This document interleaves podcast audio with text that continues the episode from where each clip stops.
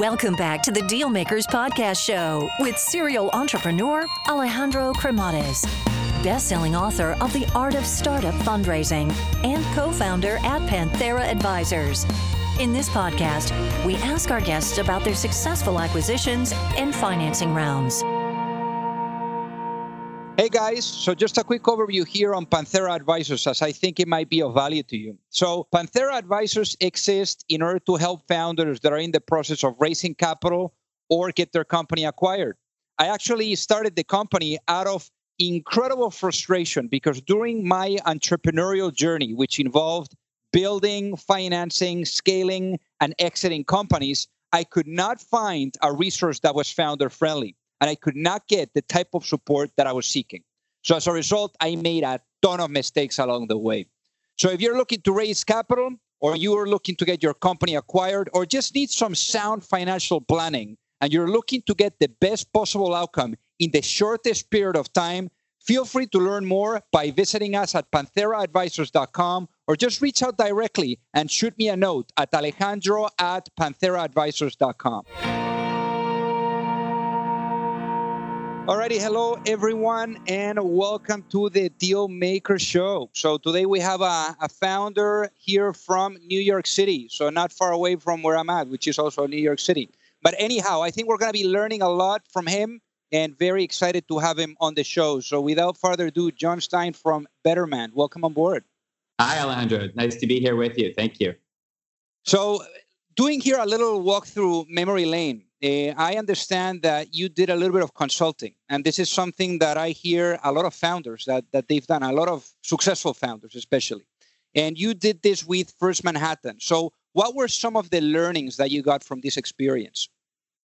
At that time, and this was uh, 2003 to 2007 or so, that I was working for First Manhattan the banks were in a great growth boom and we were consulting them on where to open branches and retail product strategy product design and uh, and then uh, corporate uh, investment management and things like that. Uh, i learned so much from those experiences about how banks work and how how the the industry was was operating.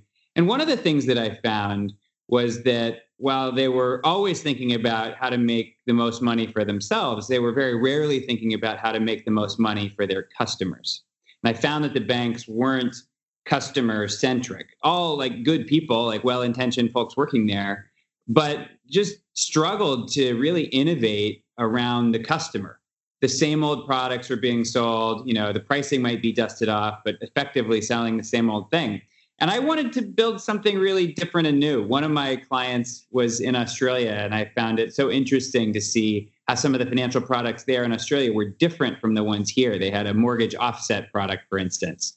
And I thought that was such a cool combination of a mortgage and a deposit product. And I thought, why are products set in stone and, and why can't we innovate around what customers want today?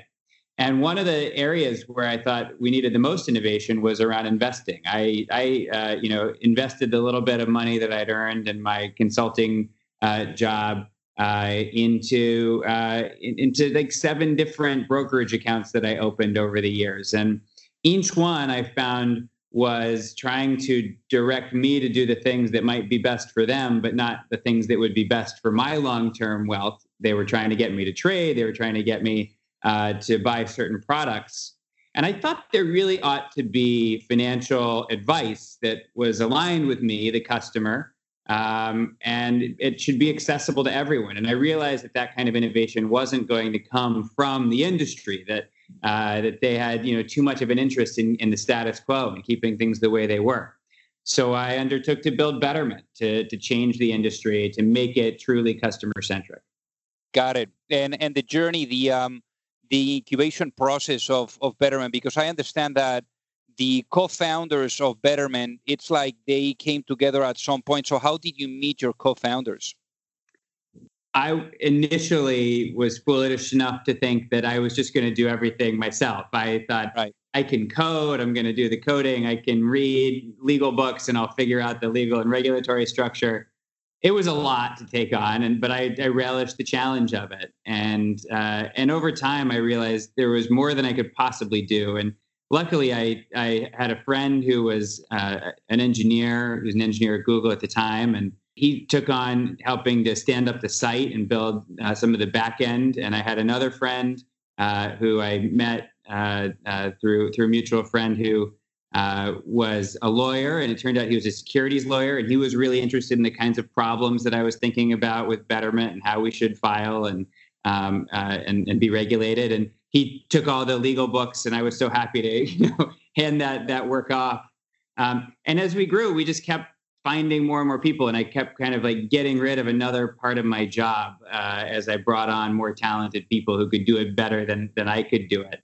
And to me, that was the the, the the best way to grow was to find things that were just keeping me super busy, and then you know I, I would identify a need of uh, of a new hire. Um, you know, in, to some to some extent, it feels like a failure every time you have to hire someone when you're small. You don't want to have to hire anybody, but as we've grown, I've, I've I continue to appreciate the importance of delegation and and getting myself out of the way.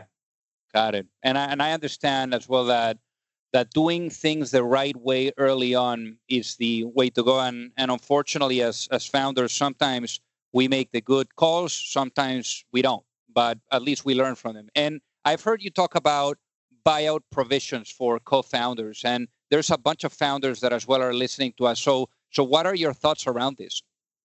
I mean, you should do a lot of thinking when you're first getting together with partners about what you want to do and make sure everyone's excited about all the good things. It's also important to spend a little bit of time thinking about the the downside and you know making sure that um, everyone's protected if if things uh, don't don't work out. And that takes many forms. Uh, you know, one of the ways that I think is good to deal with that is having vesting of your initial stock, even if you're all co-founding together it can be good to put some vesting in place so people have to stick around and, and earn the equity in, in, at, at, the company.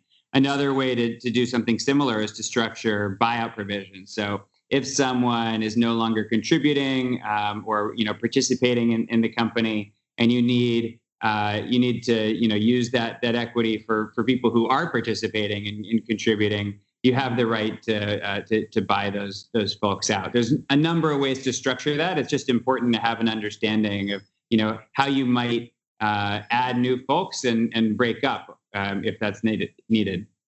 Got it. And the incubation process for Betterment, like how how much time do you think it took from like, hey, maybe you know this is a cool idea to hey, this is going to be a business that I'm going to build it took longer than I could have imagined. I went to business school knowing that I wanted to start a business. I might have even had the name Betterment at that point uh, in 2007.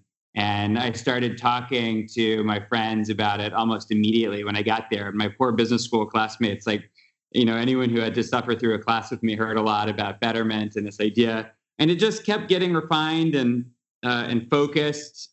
I wanted to do so much to improve the customer centricity of financial services and tackled the investment management space first and tackled a very you know simple basic approach to you know classic approach to investing first uh, and made it simple enough that it was something that we could actually launch uh, and make and make real and then improve and, and build and, and make more sophisticated over the over the following years as we've done and now I'm I'm so excited that we continue to expand the product, and uh, you know we've we've grown beyond just basic uh, you know investing to tax optimized, personalized, uh, guided investing, and we're expanding even more into cash management and, and building out our vision for a self-driving wallet. Really cool, really cool, and and building a company in the financial service space. It and this comes obviously from from being a recovering lawyer and thank god i'm i'm not pushing paper any longer but you know i, I did learn a lot. And and one of the things that i learned is that definitely the financial service space involves a ton of regulation. And and my question to you is how did you navigate early on all of these regulatory hurdles to really figure out how you would serve your customers? I wasn't sure when i first had the idea for uh, you know a, service that would help customers make the most of their money whether the best structure would be a bank or a mutual fund or a broker or an investment advisor. So we considered all of them and, and others and ultimately settled on the idea of an investment advisor because it's the structure that's most aligned with customers' best interests. Um, we are independent at Betterment. We don't manufacture our own mutual funds or ETFs or, or products that we're selling. So we can provide truly independent, unbiased advice uh, to our customers. Now, once we knew that uh, and, and we started to register, um, we, uh, uh we, we took a long time working with the regulators, helping to really get them to understand our business, know how we wanted to help customers. Because what we were proposing was really a radical and, and, new idea at the time. It was investment advice for everyone, and no one had ever, you know, really proposed that or or, or delivered that before and uh, and we got their final approval on the you know the day before we launched, uh, and and we had this launch scheduled months in advance. Uh, we were launching at TechCrunch Disrupt in in 2010 in New York, and we literally got the approval on the the day before we launched. And um, you know, as we've grown, we've continued to place regulatory uh, uh, issues and compliance at, at the forefront of what we do. We think we have to set the standard for the industry, and that regulation is is our friend. Um, because we're a fiduciary, because we act in the best interest of our customers, um, we're very pro regulation. It's pro customer uh, because we're already doing more than, than than the law requires in all these regards, and and we want to make sure that. Um, that every customer has access to the best kinds of financial advice. So we work closely with regulators to make sure that uh, that all those rules are evolving in a customer-focused direction. Got it. And we've been touching a little bit here on the some of the different offerings that you guys have, but in terms of the business model, how would you how would you say that it has evolved or, or matured over time from the time you know you were coming out of Columbia and and launching this to to what Betterment is today? Well, a couple of things. One, we uh, we started out as really just a, a retail investment manager, accepting retail clients uh, to manage their investments. And as I mentioned before, that, that service has become ever more sophisticated. We've also branched out, uh, and now we're building in the fall, in, in, in, in October, we launched Smart Saver. Uh, which is a, a, basically a high yield savings account replacement. It's a, it's a high yield ETF with low risk uh, and it, it's currently yielding 2.25%. And so it's a great uh, investment vehicle. Um, we, uh, we launched then uh, on the success of that cash analysis, which looks at your linked checking account and tells you whether your uh, your balance is going to cover your next three to five weeks worth of expenses. And we think it's reasonable to keep cash on hand for three to five weeks of expenses, but any more than that sitting in your checking account is just wasting away and costing you money. And so you ought to save it or in a savings account or invest it. So we have that cash analysis. And then now in beta and rolling out shortly to uh, to more of our customers, we introduced two-way sweep to help move that idle cash either into a savings account or sweep it back to your checking account if you need it to pay upcoming bills or to cover the next few weeks of expenses. So we continue to innovate, and you'll see us doing more and more around banking. And finally, uh, we uh, we've launched B2B initiatives. So we partner with a number of uh, investment advisors and banks and other firms on uh, on a white label product that helps advisors better serve and grow their clients' assets. And uh, I think our our newest uh, line of business is Betterment for Business, which is a 401k platform where we're using the same great Betterment advisory platform to serve plan sponsors who want to provide the very best 401k experience for their employees.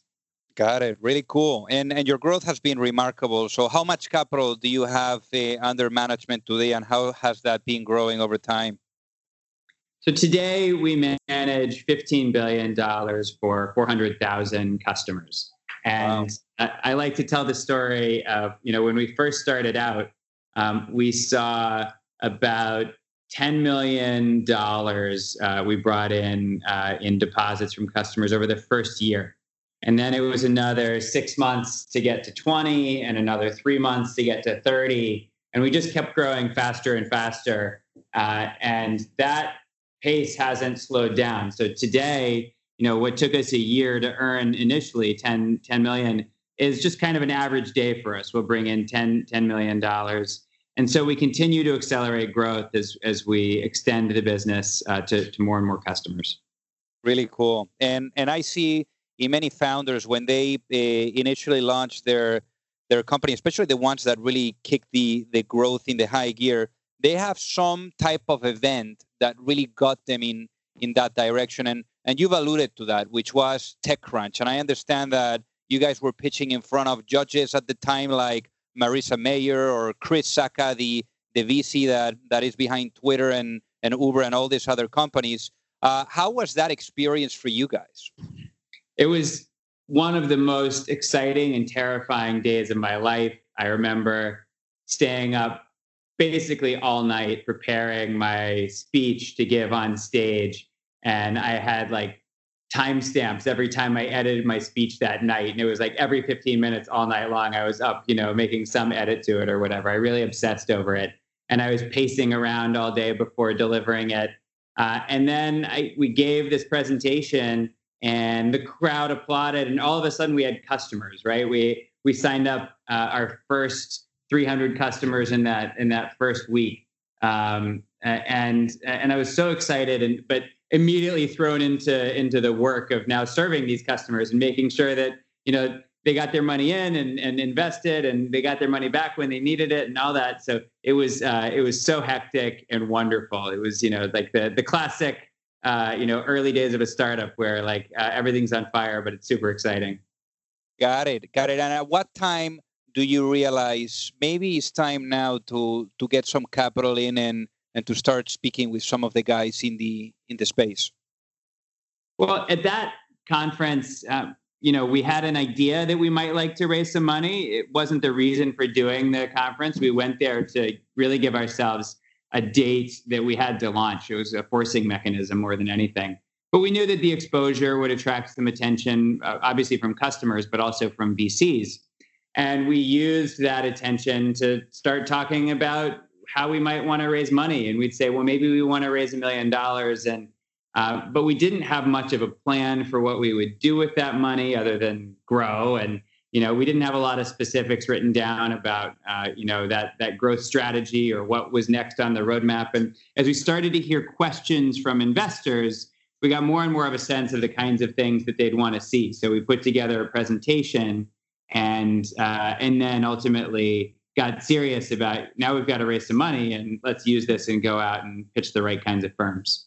And during those pitches, did you did you see that the perhaps the concerns or the questions were kind of like repeating and and that helped you to really understand the, the type of pitch that you needed to put together? Absolutely. Almost every conversation followed a similar flow. And so you just had to, you know, put your best foot forward and answer those questions that you could and you know admit up front if you didn't have a good answer to a question but give a plan for how you're going to go and, and figure out an answer with the funding. Um, so you know different investors are willing to accept different amounts of risk but as long as they know you have a plan to to figure it out um, you know I, I think that's often good enough. Got it. And in your guys' case i see that you've done six rounds of financing if you were to count with your seed or or perhaps a friends and family or money that you put together initially but how much capital has been raised today that uh, that is public? Two hundred and seventy-five million dollars we've raised to date across all of those rounds. Got it. And and with great investors too. So I see people like Fabrice Grinda, which we, funny enough, we had on the show uh, a couple of episodes ago from OLX, and now he's doing angel investing actively. With FJ Labs, I see Andy Dunn from Bonobos, and then on the VCs, I see folks like Bessemer Venture Partners, Anthemis Group, Menlo Ventures, or Citi Ventures, just to name a few. I mean, those are uh, really impressive names. So, how did you manage to to meet these investors, Jon? Over time, uh, we just kept showing up at industry events, and investors are looking for companies to invest in too, right? So they're out there networking, and uh, you know, we'd ask for introductions and continued to meet people and uh, we were opportunistic, um, and uh, you know we were so lucky uh, to to meet uh, the folks from Bessemer, one of our early uh, attorneys actually introduced us to them. And I remember going out to their offices in, in Larchmont, and I remember it being love at, at first pitch. We explained what we wanted to do, and uh, and and the partner from Bessemer said, "Wow, that's great. We've been looking for a company helping to answer this question of what what should I do with my money." Uh, for a couple years, and we think you guys are the best we've seen. We, we'd like to give you some money. Uh, and um, you know, it wasn't all that quite that straightforward. Then we still had to negotiate and get it done. But it was a great, uh, a great initial kind of you know alignment with our vision and mission that we felt.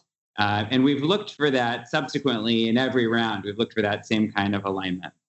Got it. And obviously, there is different trades that you're looking after in in in any investor, depending on the on the financing cycle, because the same trades are not going to be the ones that you look for someone on a let's say Series A uh, compared to let's say the trades that you see on a on a Series E type of uh, financing round. But but for example, for you guys, did you have like any type of a specific trade that, regardless of the financing cycle, you really for you it was an absolute must?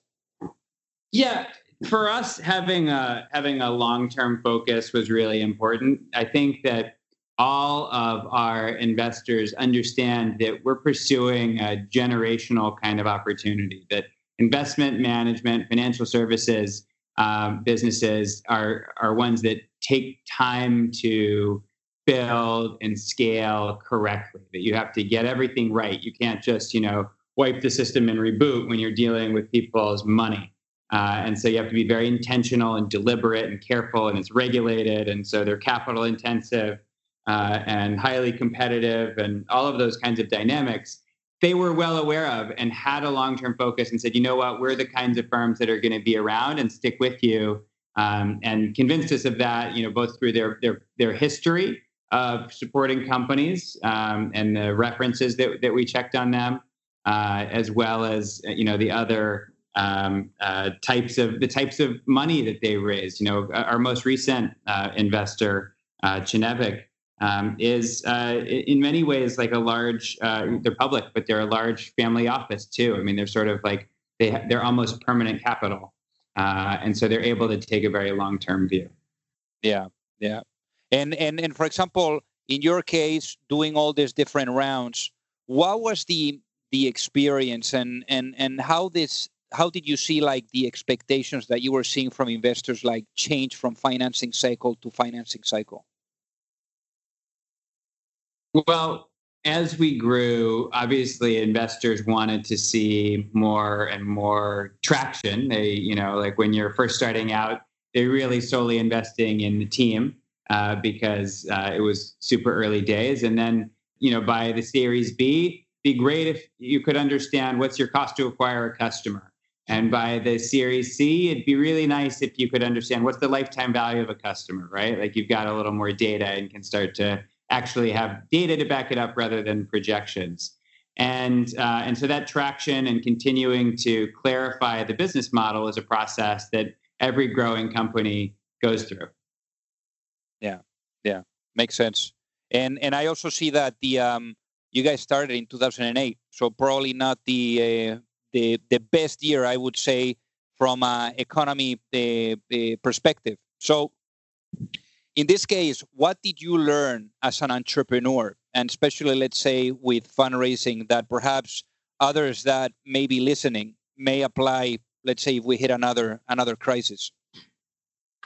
Well, I'll first say that starting in 2008 was interesting for us because it was that crisis that gave me some of the the energy to hurry up and launch Betterment because I saw that banks weren't serving customers as well as they could, and customers were losing faith in the financial institutions. And while everyone else was talking about this is a terrible time to get into financial services, I was thinking now's when we really need new financial services, and there's a moment to to um, uh, make an entrance here. I think it was actually fortunate that we launched at that time, uh, and uh, and it would be harder to do what we're doing today the the you know like I think companies that are starting out now face a lot more competition, um, mostly because like we've we sort of set out here's here's what you can do.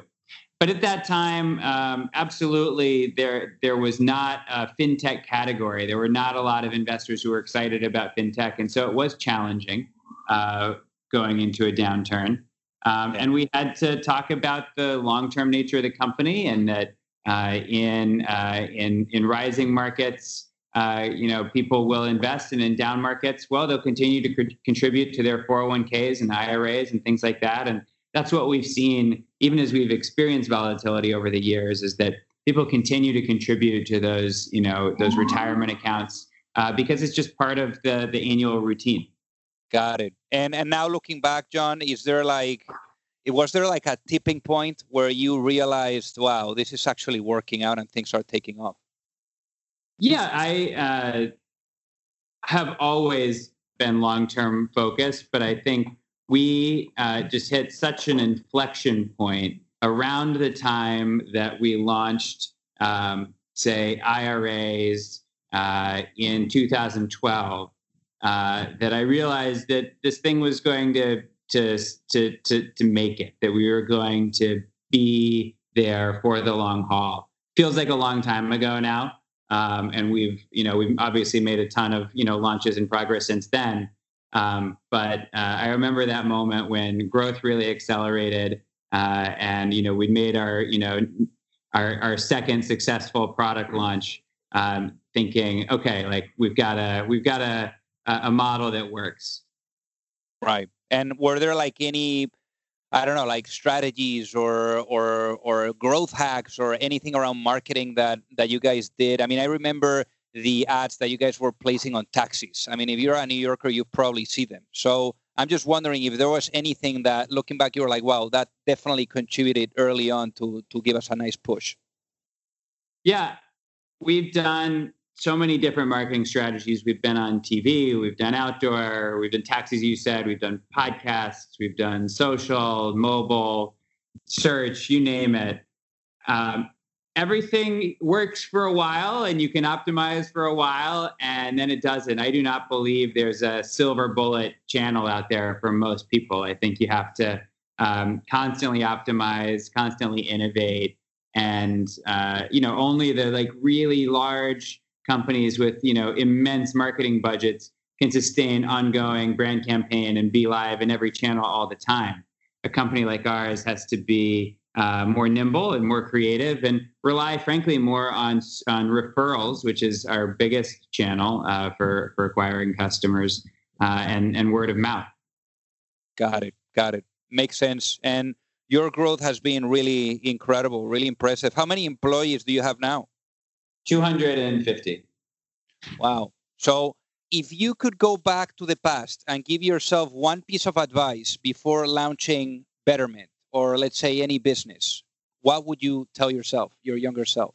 My favorite advice that I've been given over the years is just to make it real and do that as quickly as possible, whatever it takes. If it's just setting up your email accounts, if it's designing the beta for the thing that, that you need to that you want to launch so you can put it in people's hands and they can start to touch it make it real make it usable make it something that investors, customers, et cetera, can start to interact with and give you feedback on as quick as possible. Wonderful. So, what is the best way for folks that are listening to reach out and say hi to you, Jon? Uh, you can find me on Twitter, Jon Stein. You can uh, you can find us at Betterment.com, Uh, and those are the those are the places to learn more. Amazing. Well, thank you so much for being on the show, Jon. Thank you so much, Alejandro. My pleasure. You've reached the end of another episode of the Dealmakers Podcast. For free resources and materials, head over to alejandrocremades.com. Thank you for listening and see you at the next episode.